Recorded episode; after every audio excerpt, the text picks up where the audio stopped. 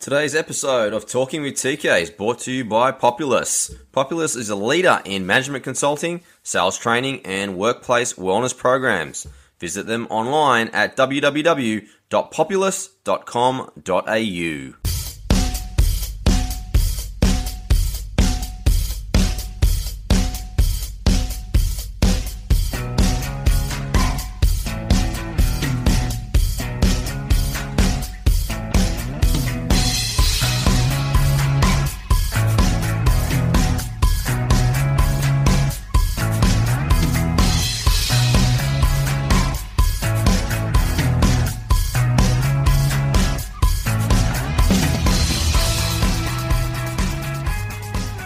Guys, welcome back to Talking with TK. I'm your host, Tristan Cannell. Episode 56 of the podcast, and our special guest today is none other than the champion himself, Archie Thompson. Archie's one of my favourite soccer players when I was growing up. A little bit older than me, but you know, he set a fantastic standard, especially in the A League when you consider how many seasons he absolutely dominated here for the Melbourne Victory. What really sticks out for me was two two things. Uh, his Socceroos, he was in that, that first leg. He started against Uruguay. Had a pretty good performance as well. He also holds the world record for most goals in one match. From memory, I think it's 13 goals. I'm pretty sure. I'm sure we'll probably talk to him about that. Actually, it is 13. I'm just having a look at my notes as we speak. Also played 224 games in the A League. So quite an impressive resume. Really liking what he's doing on TV right now. Him and Daniel McBreen, especially if you, have, if you haven't seen it yet, check them out on Thursday night on Fox Sports. They have a great show that's hosted by Tara Rushton, and they give you plenty of insights into the A League. A little bit of comedy there as well. So definitely, if you haven't checked it out, check out Arch on the show. Just before we get Archie on the show, just a big thank you to everyone tuning into the show, subscribing, which is free to do via iTunes if you haven't done yet. You can either you can subscribe via iTunes, Stitcher, or if you're an Android user, probably the easiest way is to check out the website www.talkingwithtk.com. If you're a regular listener and you haven't yet, please, if you can, leave me a five star review on iTunes. Really helps me grow in the charts, which has been enormous over the last month. At the moment, I'm really ranking in that top 30 shows in the sports directory on iTunes. So a big, big thank you to everyone tuning in. I'm very grateful for all the support that you're sharing me. If you want to connect with me, please send me a tweet on Twitter. I'm at Talking with TK, or simple way, you can just email me at Tristan at talkingwithtk.com. Always really happy to hear any suggestions for the show or also any guest requests. I would love to hear them. All right, guys, let's get straight to it and I introduce Archie Thompson.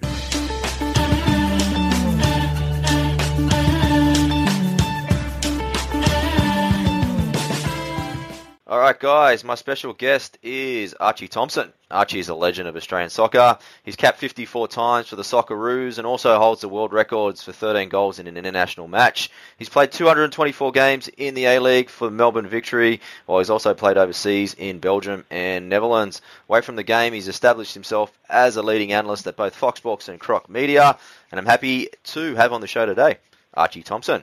Archie, welcome, buddy. Hey, mate. How are we? Yeah, pretty good, mate. Excited about Christmas and spending time with the family. Yeah, absolutely, mate. Well, thanks for so much for stopping by the show. Like, like I mentioned to you when we've had a few chats, man, really impressed with your transition into commentary, man. Tell me a little bit about how that side of things first evolved and how you continue to grow on that side of things.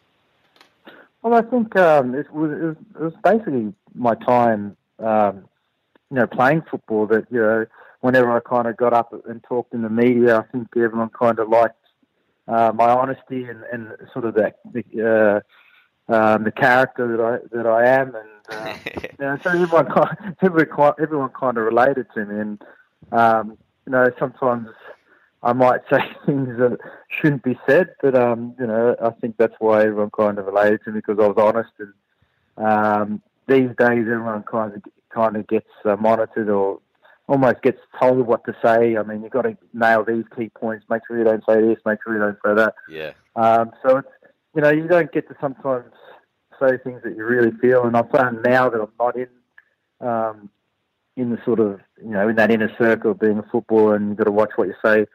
Uh, you kind of can express yourself a little bit more, but then I think that's also too. I've I've, I've still got to find that transition. Um, you know, going into media where you've got to almost be critical. I don't hate to be critical on, on on on players and what they should do in this situation, what they should do in that, because you know it's easy to be able to sit back on an armchair or in a, in a on a panel and go, okay, should have done this, should have done that, but then you know you've got split seconds to be thinking about certain things on a pitch, and you know. Uh, so it's easy to be, a, and that's one thing I've got to learn to be a bit better at. Is that, uh, you know, hopefully that I've got enough respect from all the players that kind of go, okay, yeah, no, he knows what he's talking about. He can yeah. be critical there, knowing that I'm not having a go at him. But and that's the thing I've, I've got to try to get used to. Um, I think about being in that sort of media world now. But um, I'm enjoying it, and I think the last sort of year or two years of my football career, Murray Shaw sort of said to me, you know, the producer of, of Fox Sports, yeah. uh, the football side of things um, just sort of said, look, um, how much do you want to be more? Invo- do you want to be more involved coming towards the end of your career or after that sort of transition um, after football? And I was like, yeah, straight away. And you know, it's it's still a learning curve. I'm, I'm I still get a the odd text on there saying you can't say that, you can't say this. but, um, you know, I'm learning and with anything. You know, the more practice you have, the better you get. Yeah, for sure. Arch, what's it like? You know, when you're sitting because you're on a lot of panel shows, so there's like three or four with you with like the host. How do you figure out like whose turn is it to speak? Is there someone in your ear saying, "Arch, it's your go"? yeah, uh, no, that's uh, that, that's how it runs, man. You've got like someone in you saying, okay, you're going to get answered this question. There's a kind of a run sheet format that they have. And, yeah. Uh, but you know, there's something obviously you want to talk about. You kind of when when the camera's on the other guy, you kind of point at the host and say, "Oh, look, you know, I feel like I want to say something." But you need to sometimes because, uh, you know, otherwise Boston will take the whole uh, segment. and that's what that's what I find a little bit hard too, because you you want to. Um, and you know, Boz and, and Robbie Slater and all those sort of they're strong characters. So when they're saying something like you kind of try to, you know, oh, you should, but they just keep talking and talking. But um, you know, I, I value everyone's opinion. I, you know, I value. Uh, I think uh, you know, working with Bozza and working with Robbie Slater and even, even uh, um, you know Mc, McBreen. It's you know, you, you, a lot of you just hear and see a lot of things that are differently you think one way and then suddenly you, they put a spin on something, And you kind of go, hey, hang on, I've thought this for a long time. Yeah. But um, I like what you're thinking, you know. So it's it's it's good to have all these different opinions. Um, some you don't think are right, but then you know, majority are because they've been in that sporting industry for so long and at such an elite level. So you, you take a lot on board. Yeah, Arch, have you ever thought about starting a podcast? Because in terms of expression, you could have full reins in everything that you say.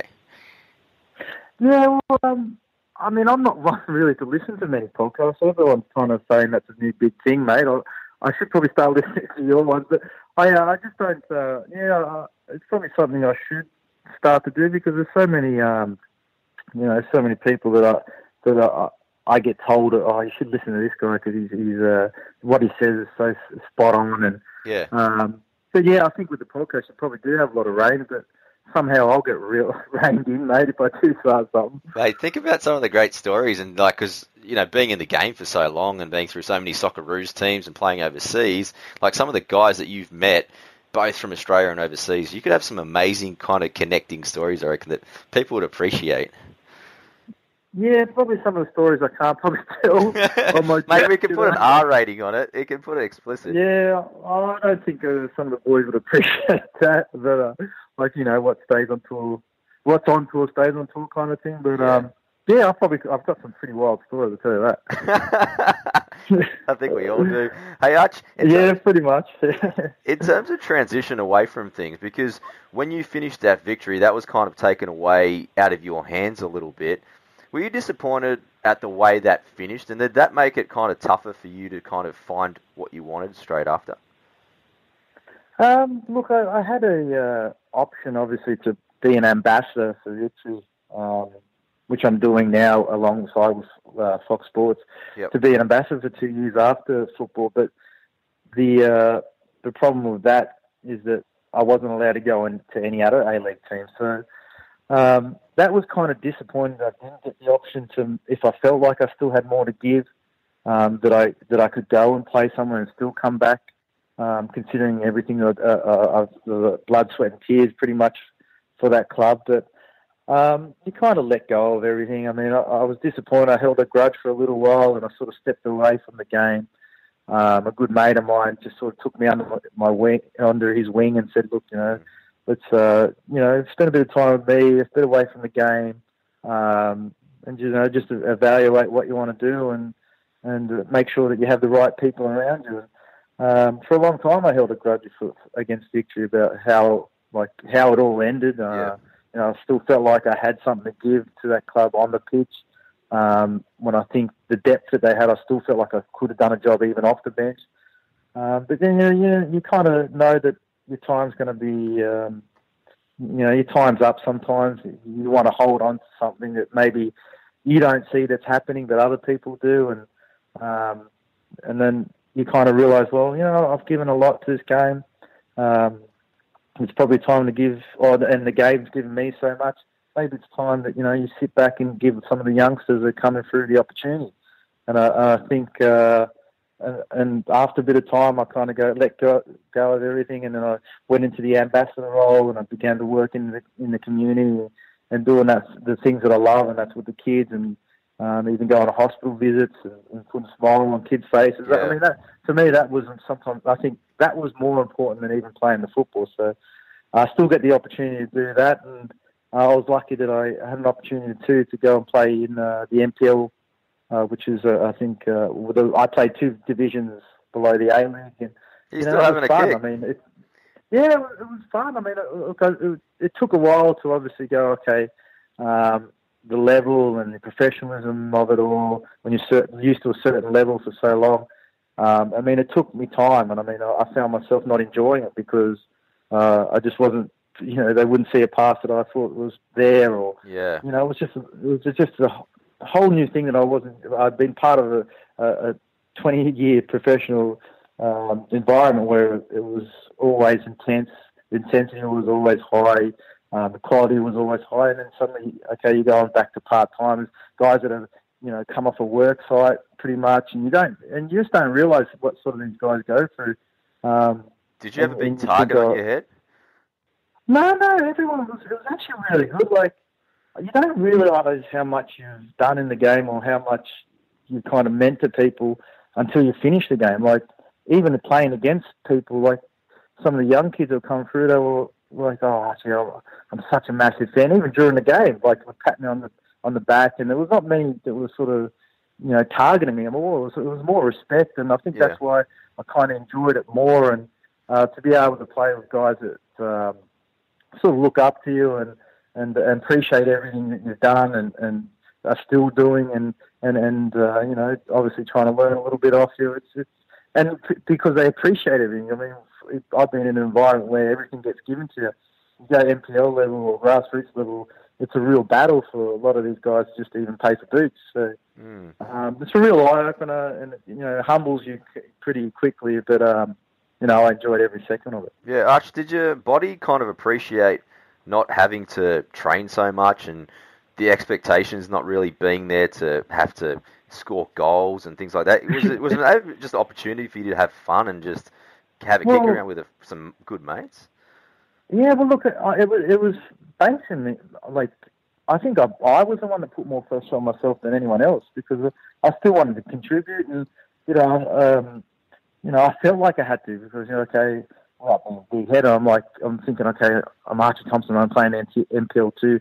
I, I need to give something. I need to score every game. Hmm. Um, but it, but it wasn't like that at all. I mean, uh, you know, all the boys were just rapt that I was there and, and I, was, I was part of their club, and even even clubs that I was going to were like, you know, excited to have me there. So it was uh, it was great, and if anything, that's maybe given me a little bit of drive to even go one more year at NPL two. If if everything, um, you know, obviously with Fox Sports, uh, which is on the Saturday and the Thursday that I do a show also, yeah, kind of limits me with time that I, I'm able to to maybe even pick a team here in Melbourne. But time will tell because I, I still love the game and still want to keep fit, and it's a great outlet to kind of clear the mind. Yeah, actually, did you play up front or were you kind of on the wing? Uh, what did I play? I, was, I, I said I want to play up front the, the least running that I can possibly do. Put me up front. and that's, and that's, where they, that's, where, that's where they put me. So I was like, oh, sweet. but it was, no, it was good fun. Yeah, like through your career, because you became a bit of a master at both positions. You know, you, you kind of drifted between playing up front, and then because of your speed, you know, coaches also see value in you because you can stretch stretch depth on the defense. What did you prefer actually Yeah. playing at the professional level? Oh, look, um, I don't know. I just think I uh, I like to play in that sort of ten role, or that that one that kind of is allowed to, which I mean doesn't happen too often these days because it's so structured. There's that player like number ten that used to just float around and, Mm. and be able to kind of uh, pick the ball up, get a touch um, anywhere on the pitch. I mean, so towards the end of my career, it was a lot more structured, so I had to be sort of a bit more disciplined in where I stood, and, and um, that kind of, in a way, um, I don't know, just I didn't enjoy the game like uh, as much. I mean, when Ernie Merrick was in there, um, I was I was able to kind of go have a free reign, and, and, and he was like, well, you know, what you do up, what you do best is you're you're off the cuff, you're you're uncoachable up in that third sort of that final third. So just whenever you get whenever we get the ball, just try to find space or make runs, and you've got a free reign. So I enjoyed that part of the the football when I was able to do that. I mean, a little bit later, it was a bit more structured, so um, it, it kind of limited you from doing like what you did best. Um, but you know, we still had success with it, but uh, it kind of just took away a little bit of the passion for me in the game when I, I wasn't allowed to be able to, you know, float in and out and, and have that freedom, which uh, you know, which I enjoyed. But um, I, I did, I did prefer to have that sort of free reign and be able to do anything I want, and instead of not like I got more joy out of sometimes even setting up goals and scoring Yeah. them. So. Um, I think that's just the kind of the way the game is now. That kind of changed. Yeah, Arch, yourself, when did you actually notice? Because that shift away has happened in, in plenty of sports, particularly the A League and also the NRL, where you know players have become quite robotics. Like you can only Mm. you can only run on one spot. You got one line to run. Yeah. on. Do you get what I mean? Yeah, And like yeah, terms of, I, I definitely, definitely. yeah, when did you Okay. notice that the structure was different to what you kind of because when you when you came through and you were playing at Carlton and Marconi, I'm sure that Marconi was free, free reign. It's like, and then all of a sudden you hit the professional ranks and it's everything structured. When did in your career did you notice that change? Well, look, to be honest, it, it didn't really get too structured until maybe sort of. I think Ange kind of changed the whole dynamics of the game with the way that he played and uh, with with Brisbane and the way that they were pretty structured and the way they interpassed was beautiful to watch, you know. But uh, I think that sort of was a, like robotic in a way, and then he came to victory, and then um, that's how that sort of structured system came up. We had huge success, but there wasn't too much um, that you could do outside of that formation. And then Muskie took over, and then it was like again pretty structured, and and uh, we kind of were like then that sort of almost be- became robotic, and um, and it, and it kind of takes away, I think, uh, a lot from the player because uh, you want to be able to have the player express um, express himself and, and show what his talents are. Once you take that away from them, they become very robotic. And, Hmm. and then when it comes to certain situations, they need to think outside the box or uh, kind of be think off the cuff. They they almost don't know what to do because they're kind of going, oh, I need to run straight, or I need to do this, or I need to that Yeah. and and then the roboticness almost takes away from your ability to be able to think off the cuff. So that's why, like, I I think sometimes now, like when I look at the A League and how structured it is, it's it's it's great that they you know they have that kind of ability to go, okay, I need to be here when I'm when we're attacking, or I need to be there when I'm defensively. But I think it should be more the defensive structure that you should be robotic. But as soon as you get the ball, um, you should be able to have like a a free reign on how you should play or how you play and, Yeah. and be able to express yourself. Because for me now, I just look at the quality of player it just it doesn't seem to have the um, individual players that can turn and change games as much as what they used to. Okay, the structure was there, but uh, you know the ability of player was so much greater. I just kind of think is, is that is that structure taking that away from the player. But I mean, you've got to have some structure, but I think it just should be more defensively than maybe attacking attacking wise. Yeah. Guys, a quick break in the show. If you haven't yet, we've got a whole back catalogue if you're into your football, we've had Socceroos of the likes of Jackson Irvine, Matt Jurman, and Bailey Wright on recently. A League lovers, Milos Ninkovic, Nikolai Topor-Stanley, Adam Taggart, Andrew Nabbout, Brendan Santalab, Vedran Janjetovic, Josh Brillante, and Ryan Kitto, as, long, as well as a couple of the Matilda girls in Kyah Simon and Alana Kennedy. So if you're really into your football, plenty for you to go check out and hear the stories of a lot of our great guys and girls really coming through our ranks in Australia. If you haven't yet, please subscribe to the show via iTunes and also please leave me a five star review. All the show notes and episode guides can be found on the website www.talkingwithtk.com. Now, let's get back to the show. You know, Arch, what was it like when Del Piero came to town because I remember watching a lot of his games in Sydney and it was pumping every single time that he took the field. Do you think the A League needs like a big name like Del Piero back in the game? Yeah, I, I look. I think it needs something. I just, uh, you know, I want this game to grow, and I'm, I don't want to be negative because we've had so much negative press over the last, yeah, oh, two years, three years about the federation not uh, working together, FIFA coming in, which I think will be great um, to appoint people in the right places. Look, that's going to be great, but just all this bickering and, you know, we haven't got a, a Socceroo coach and, um, and, there, and there should be expansion. There's not enough opportunities. Man, it's just, it's a bit like all up in the air at the moment. But uh, yeah, I just, I think uh, the quicker we sort things out, it's only going to help our A League because at the moment I feel like it's plateaued. Um, we just need something to spark that. And I think when Del Piero came in, he he added added so much. And I, I was a massive fan of Del Piero when he was at Juventus. And, um, what was it like the first time that you went head to head with him? Were you kind of fanboy for a couple of minutes, then switched on? Oh, like of course you you are always when you when you see someone that you've kind of looked up to and admired. I mean, even for me when it was Mark Viduka, I used, and even uh, I did play with Harry Kewell for a long time in the in the junior ranks, but to kind of come back and, and play with him when he, he he's obviously one of the uh, world class players. You know, you, you kind of in awe. And but when when Del Piero um, graced our league, man, it was such a buzz, such a hype in Sydney.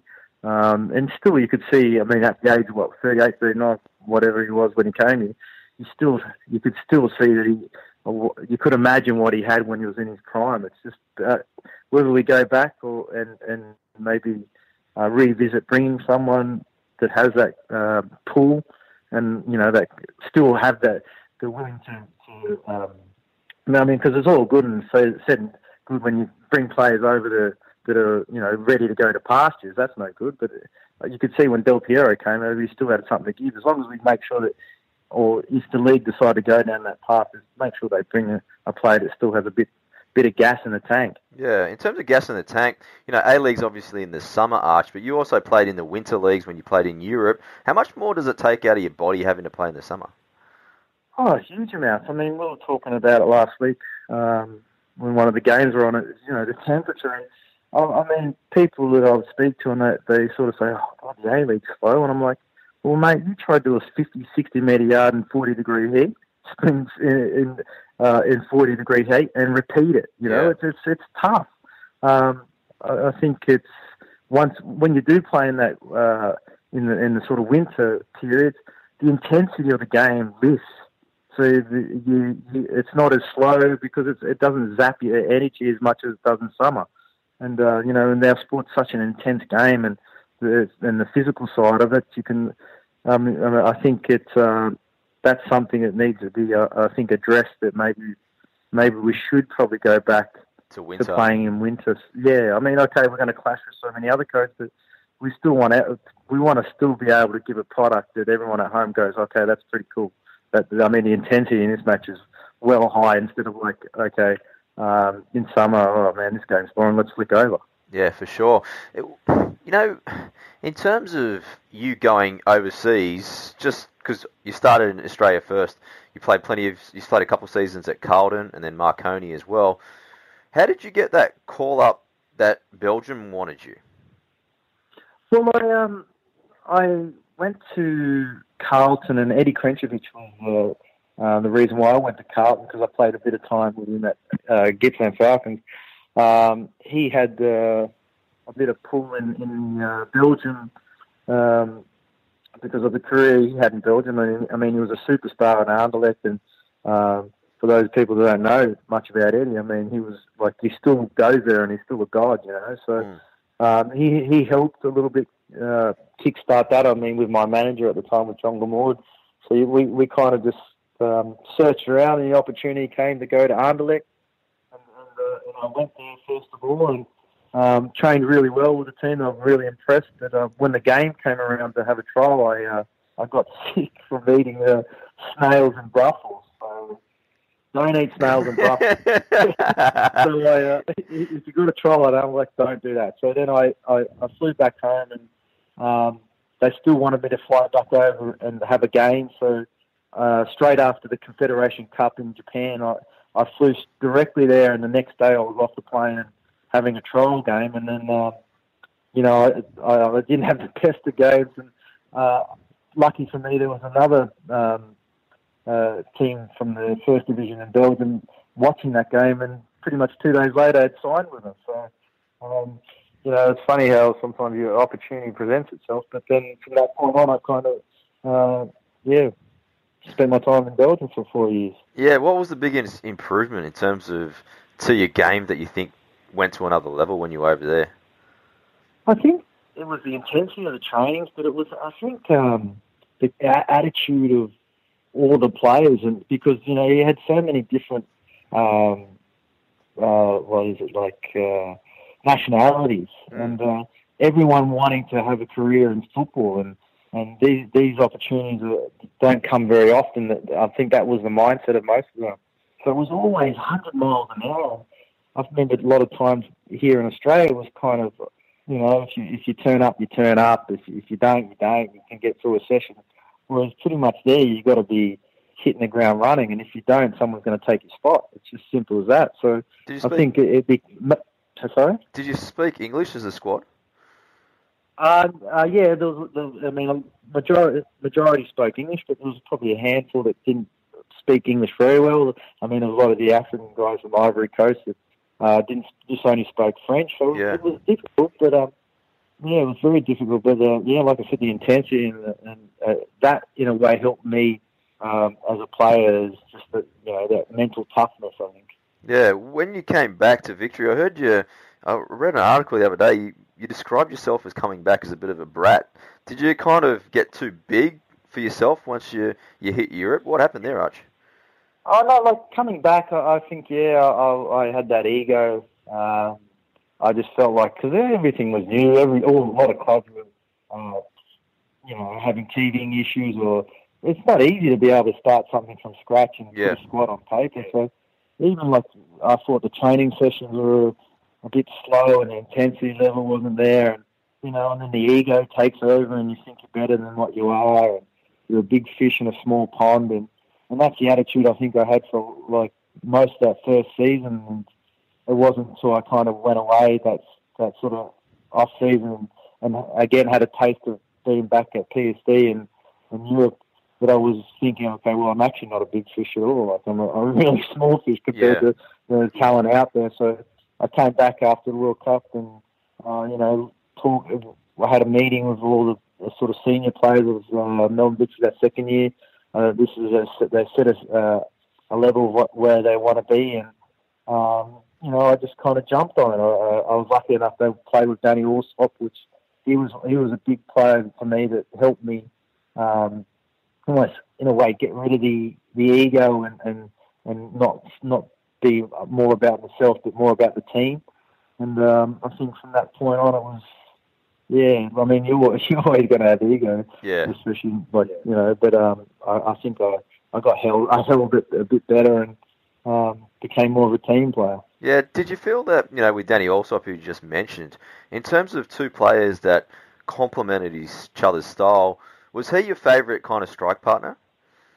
Yeah, because, uh, man, his work ethic was uh, phenomenal. Like, I mean, he copped all the stick that first year um, because, you know, he wasn't probably scoring enough, a lot of goals, but a lot of people didn't see what he did off the ball, and I, I think it got recognised a little bit more in a, in that second. And most of his time active is just the way he, his work rate, and I mean, you knew that if you were going to have an off game or something, he was going to be the one that um, you know picked you up. If he was having an off game, I was the one that picked him up. So we, we kind of just complemented each other well. And like I said, he was he was a big part of me changing my game into being a bit more selfless, not so uh, selfish, but um, selfless. Yeah. And uh, and it was it, it helped my game uh, tremendous amount. Yeah, off the field with you then. Who? What I was going to ask was who taught you how to be professional in terms of looking after your body, watching game tape. Were you ever kind of structured into that sort of thing, or did you kind of just off the cuff it a lot? Oh, look, um, probably a lot of my looking after my body and what I put in my body, I, I, I probably didn't um, know too much about until we went to Victory and just the sports science and, and sports science we have here in Australia. You know, is second to none. Like I mean, we're we're really we're really one of the leaders in that sort of field. And, um, know, I was lucky to have had a lot of good people at Victory that were able to help me with what I should be recovering with, what I should be eating, and um, you know, I mean, like we're still human. We still want to have our yeah. chips and chocolate, and you know, maybe have a drink here and there. But uh, uh, yeah, but I, um, you know, I was lucky that I had a professional setup like Victory because a lot of clubs around the A League didn't have a setup like we did. We hit the ground pretty much running with the way that we um, recovered. Uh, I mean, I think Ernie Merrick was he, he was big on the sports science thing, so we got the, the people that, that had the brains about how a player should recover. So I mean, I, was still learning even at 25, 26, and um, you know, probably in, after sort of three or four years, I kind of it took me a while, but then I kind of knew exactly what I needed to be doing, so it was good. Yeah, Arch, the 2007 Grand Final, six 0 against Adelaide. You score five goals. How many times did you rip out that tape? Um, no, it's mate, it's uh, yeah, that's old news, mate. Yeah. you know, I mean, it's still I still get stopped on the streets here and there, or whenever I'm doing a function or at uh, at a, a, at a football uh, club, they always say, "Oh, Archie, I was there when you scored those five goals. What a goals! What a special night." Yeah. Um, so that, I mean, that's as far as it goes. Like I, I don't like. I mean, it was it was amazing to be a part of something as special as that, and to be part of our first grand final and to win our first trophies. Uh, you know, that will never be um, forgotten. But uh, I think the game for myself has been forgotten, and you know, I just uh, yeah, but it was a special moment. Yeah, is it true that you kind of visualize it? I read somewhere that you were reading the book The Secret or something. Is this yeah, true? Yeah, no, I was big, yeah, no, I was big on um, you know attracting from the universe, and I still am a big believer in it. People might look at me and think, oh, you know, or, you know, probably laugh at me, but still a massive believer in what you what you believe in what is what you attract, and yeah. I believe big time that I was going to be uh, I was going to have a pretty special night, and I was going to score three goals. And you know, like, for me, it came uh, instead of three, it was five, so it was uh, was pretty special. Yeah, whoever's listening to you, well, yeah, I'm a favourite for sure, my man. uh, Arch, take me back to your Socceroos debut. Who handed it to you? Was it Frank Farina? Uh, no, yeah, Frank Farina. Yeah, it was 2001, I think, um, but in Colombia. So I think um, the All Whites had come to me, uh, wanted me to to to play for their national team. I had a meeting, I think, after or maybe before the game with uh, one of the coaches at the time of uh, was of New Zealand national team, and he asked if I wanted to, you know, represent uh, New Zealand. But yeah, I think um, Frank Farina had caught wind of that, uh, is what I believe, and he was like, okay, well, let's not lose him and let's give him a cap, sort of thinking, and I, I didn't I didn't want to.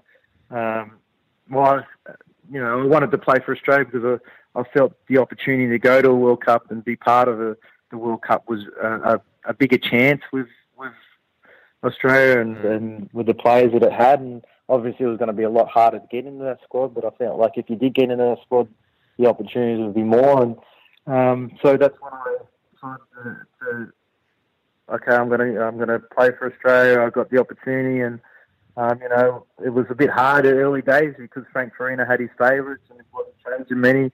Uh, it didn't it didn't really it didn't matter on uh, performances. It was more on names, I reckon, for that period. And uh, I think it didn't change until uh, came in, and mm. he kind of said, "Okay, I don't care who you are, um, or where you're playing. It's purely on uh, how you're performing at training, and if you can do a job, I want you to do." Yeah. And uh, and and that's I think that was great because it just revigorated that invigorated, sorry, revigorated, invigorated uh, the, the squad, and um, and and and it just yeah, because it was stale because you know there was so many names that had been there around there and felt like they were kind of um, guaranteed a spot. That uh, like I said, he came and changed the whole dynamics of how everything was, and um, I think that's why we had the success that we did. Yeah, you know, when he did take over, it was a very quick transition. By memory, it was only like three or four months he had to prepare you guys for qualifiers, mm. and then obviously playing in the Oceania, you're always going to get through that quite comfortably. But in terms of bringing you guys together as a group, as him as a man manager, you know, he's had so much success at all these different clubs and nations as well. What kind of made Guus stand out, uh, if he did at all, above a lot of the other guys that you've had in your career? I don't know. I think it's just the way that he did talk to players, and um, look, sometimes he didn't uh, communicate very well. I mean, um, I think uh, I read somewhere that Lazaridis said that uh, the whole Hiddink uh, cure was overrated, and uh, you know, so sometimes you didn't like maybe rub some players up the right way, but um, it was it, he's still someone that you wanted to play for, regardless of how he spoke to you or whatever. Maybe it was because of the success he's had in the past, or maybe just his aura about him. But um, he's just his knowledge of the game. He had a, a, a game plan. Is that you know okay, we're, we're, maybe we haven't got the quality as other nations, but we're going to be fitter than them. Mm. And uh, when we lost the ball, we made sure that we're, we were we we worked so hard to get back into a position where we're defending. Yeah. And he used to call it running defense. I mean, how many times I heard that running defense, running defense. Sounds like basketball. oh mate, it was drilled into your mind. But um, God, it, it it just helped the team, and um, and every time we went on the bus, he had a DVD, and he was always watching some game. So he's just his passion for the game and his knowledge of the game was, um, you know, second to none. But also too, I think it was just the way that he, he's able to um, manage players and see exactly what needed to be said at that time or how he reads players. I mean, it's just, um, I think that's why he's had so much success wherever he's gone. Yeah. Arch, on reflection now, entering the tie against the Uruguayans, considering the losing culture that the Socceroos had developed and four years previously also losing to Uruguay, as a group, seriously, how confident were you guys that you were going to get the job done? Yeah, look, I think we were very confident. I think um, we we made sure that we uh, I think the resources that we we we had back then in 2006 was far better than what we had in the past. So a lot of investment had gone into um, the game against Uruguay with flights, you know, the charter flight back. Mm. Um, obviously, the money they spent on Hiddink to get in here. Um, there was no stone left unturned, man. Like it was just everything was made sure that it was plotted out perfectly, and um, I think that's why we had the success that we did is because, like I said, we, we made sure we dotted the I's, crossed the T's, um, and uh, made sure that, and, and that, I think that gave us belief, um, and, and Hiddink gave us belief, and, and the coaching staff gave us belief that we were going to do something special. And I think uh, Uruguay underestimated us, and, uh, you know, that's the reason probably why they didn't go to World Cup and we did. Guys, just a quick break in the show. Today's episode, of course, is presented today by Populis. So, big thanks to the guys at Populis for presenting today's episode. Coming in May 2018 will be their Master of Arts of sales event, which will be delivered by the world number one sales trainer, Tom Hopkins. It's one not to be missed if you're not following either Tom Hopkins or Rose Singh, who is CEO of Populis. I do tell you, get on boards, especially if you're into things like sales, leadership, and also wellness within the business. So check out Populis at www.populis, spelled P-O-P-U-L-I-S dot com dot au. All right, guys, before we get back to the show, I just wanted to give you a quick preview for the next show. Next on the show, we've got former NRL star. He used to play for the West Tigers and also the Penrith Panthers, also an, in, in New Zealand international in Paul Whatuira. And here is a quick little preview. What age did you learn how to do the haka? Properly, probably about two years ago. Yeah. Did you guys have like practice sessions to? we make did. So it's pretty much every kid knows how to do the haka back in New Zealand. yeah. It's just one of those things. You watch the All Blacks, you watch the Kiwis, you watch the softball men's team. It's just something, I guess, globally everyone loves to watch. So you just brought up with it. But properly and to understand the words and the meaning, it was probably only about two years ago. Yeah. So it was pretty much, yeah. When you're doing the haka and you finish, you guys just look like you are pumped up to the max. How long does it take for you guys to come back down and think about the game and focus? That's a, that's a great question, actually. It's important to control your emotions. And short story, the last couple of years, I have embraced myself back to my culture and, and learning Te Reo Māori and learning more about my culture. And I find that's a really positive mechanism for me to keep me healthy and well. But as with, with, with the haka, it's, a, it's an emotional uh, war dance. You, you, you are calling upon your ancestors and the history of your family and and our country of Aotearoa. There's a lot of history there, so you're really just soaking all that all that spirit Yeah. and strength in. But as you said, controlling the emotion and make sure it doesn't get over the top of you because it can be draining if you let it get on top of you. So it's just keeping that balance, understanding who and why you're doing the haka for, but also bringing it back down and just staying relaxed and balanced after you finish. So, guys, be on the lookout for that one. If you haven't yet, please either join the free newsletter so you can get told about all the episodes first, or you can subscribe for free via iTunes, Stitcher, or you can log on to the website www.talkingwithtk.com. There's a player on there. All the episode guides and players are also on there, so never miss an episode. Okay, guys, let's get back to Archie. Yeah, in the first leg, you actually started. When did you find Yeah. out that you were going to actually start the game? Gosh, it would have been a day, maybe the day before. So I kind of just, you know, we were in a hotel and, um, and then the night before we had a, a meeting and suddenly, you know, I rock up and then I see my name there. I was like, but I, you know, I, I started a few of the Oceania games that he was involved in. And, uh, but still, I mean, you know, the hitting was part of it.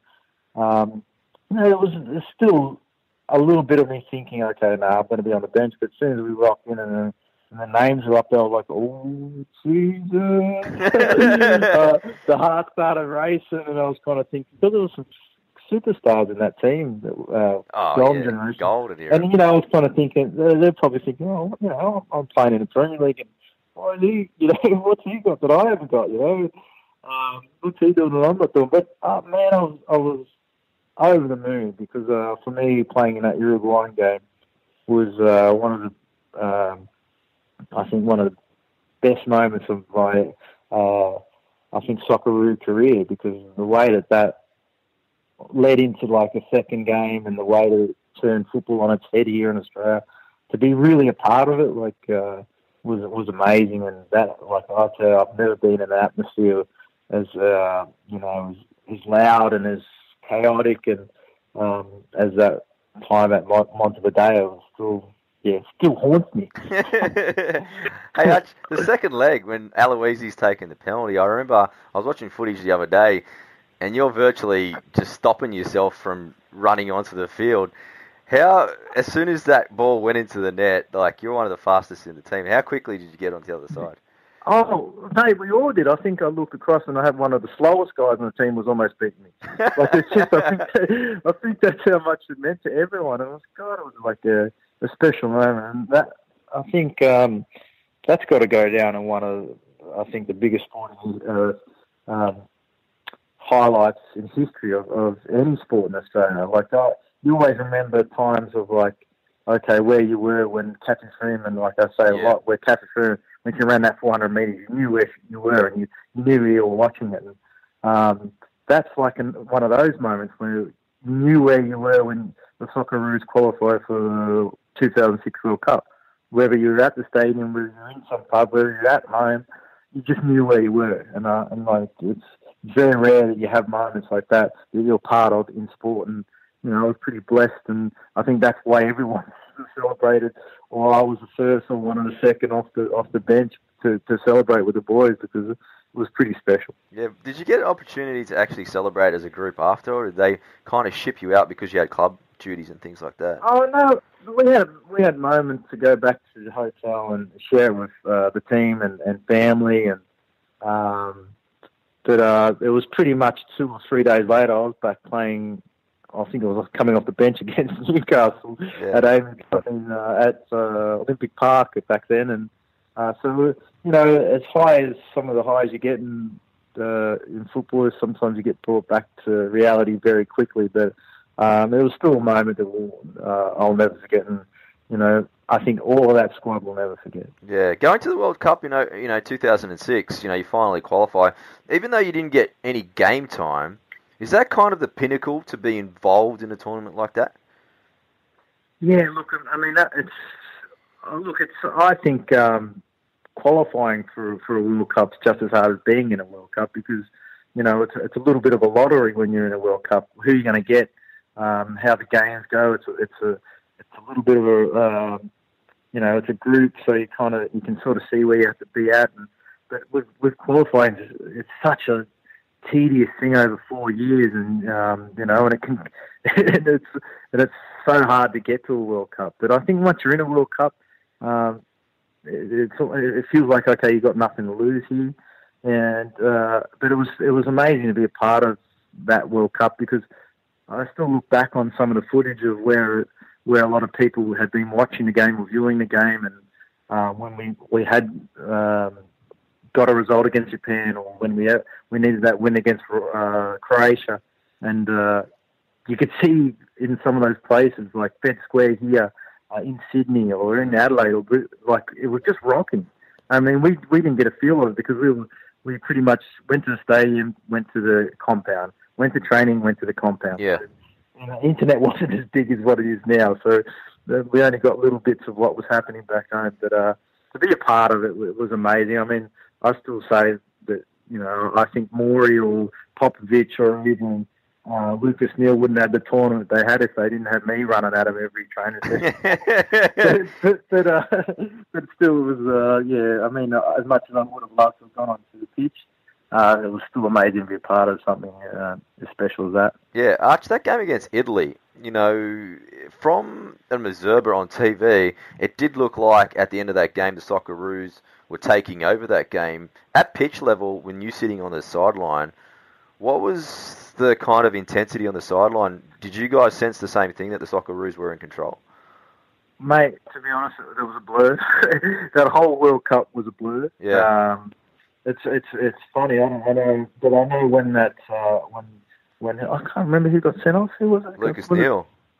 Yeah, no, no. sent Oh, off. no, no, no, sent off. It was- It was, who was it? Yeah, it was um, one of the Italian boys got sent off.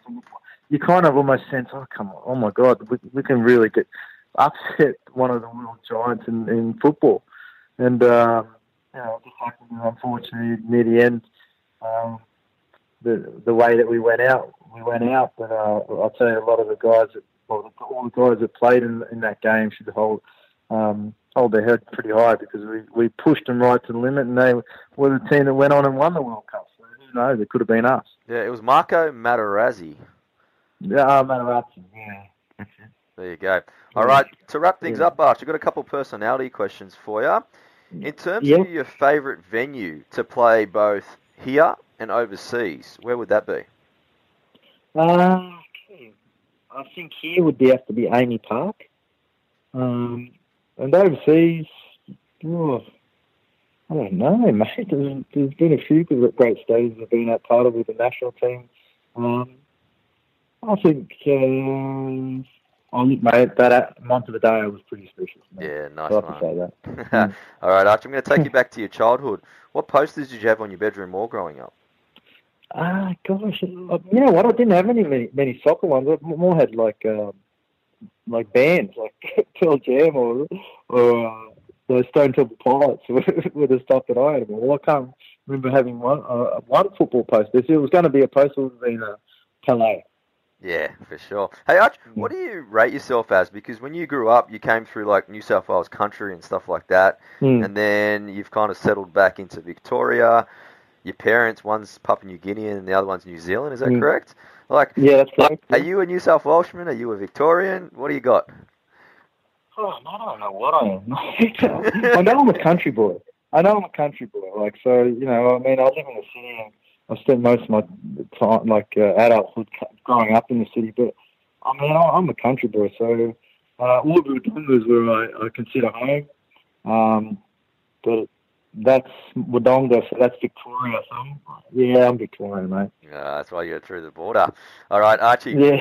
Final question. You're going to be hosting a private dinner party. Now, you've got five Yeah. invites. Now, only rules, no family or friends, but you can invite Yeah. anyone dead or alive. Who would you like to invite?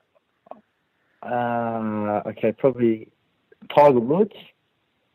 Um, man, tough. eh? It's on almost um, Rihanna. Oh. Yeah, Rihanna. Um, just purely entertainment. Um,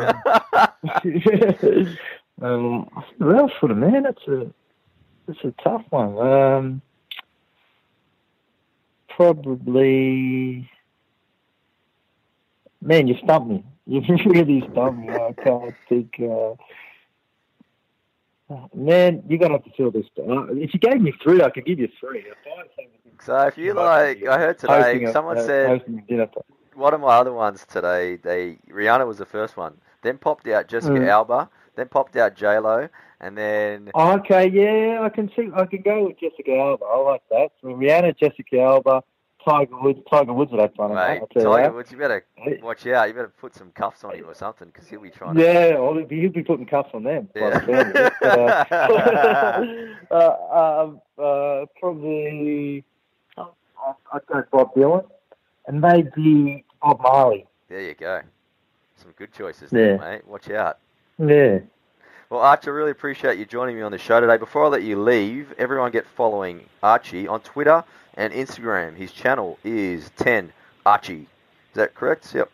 That's correct. Oh, that's correct. Fantastic. Well, Arch, all the best, man. Really enjoying watching everything you do on Fox Sports. So keep that up, brother. And all the best for the new year. And hopefully we'll chat again soon. Yeah, thanks, mate. I appreciate it. And guys, that was Archie Thompson. Today's episode, of course, was brought to you by Populis. Populis, a leader in management consulting, sales training, and also workplace wellness programs. I couldn't recommend them any more. Please visit their website www.populis, spelled P-O-P-U-L-I-S dot com dot au. So, guys, another great show. If you're not following Archie, like I said, he's on Fox Sports on Thursday nights, which I really highly recommend. He's also always on the coverage over the weekend covering the A League. If you're not a follower of him yet, please Twitter is at 10archie, which is still his, which is his same Instagram handle. So 10archie, get on there, show him a little bit of support. One of the legends of the A League and the Socceroos. So he's got plenty to say, plenty of good things to say, as we did find out in the episode today. Guys, if you want to get in touch with me, please send me an email at tristan at talkingwithtk.com or you'll find me at Twitter at talkingwithtk. As we had a little preview on the show next week, we got Paul Whatuira. Also on the cards in the coming weeks, we've got the likes of Reni Maitua, Richie Vass, Ryan Hitwood, and also the legend of the track, Steve Moneghetti.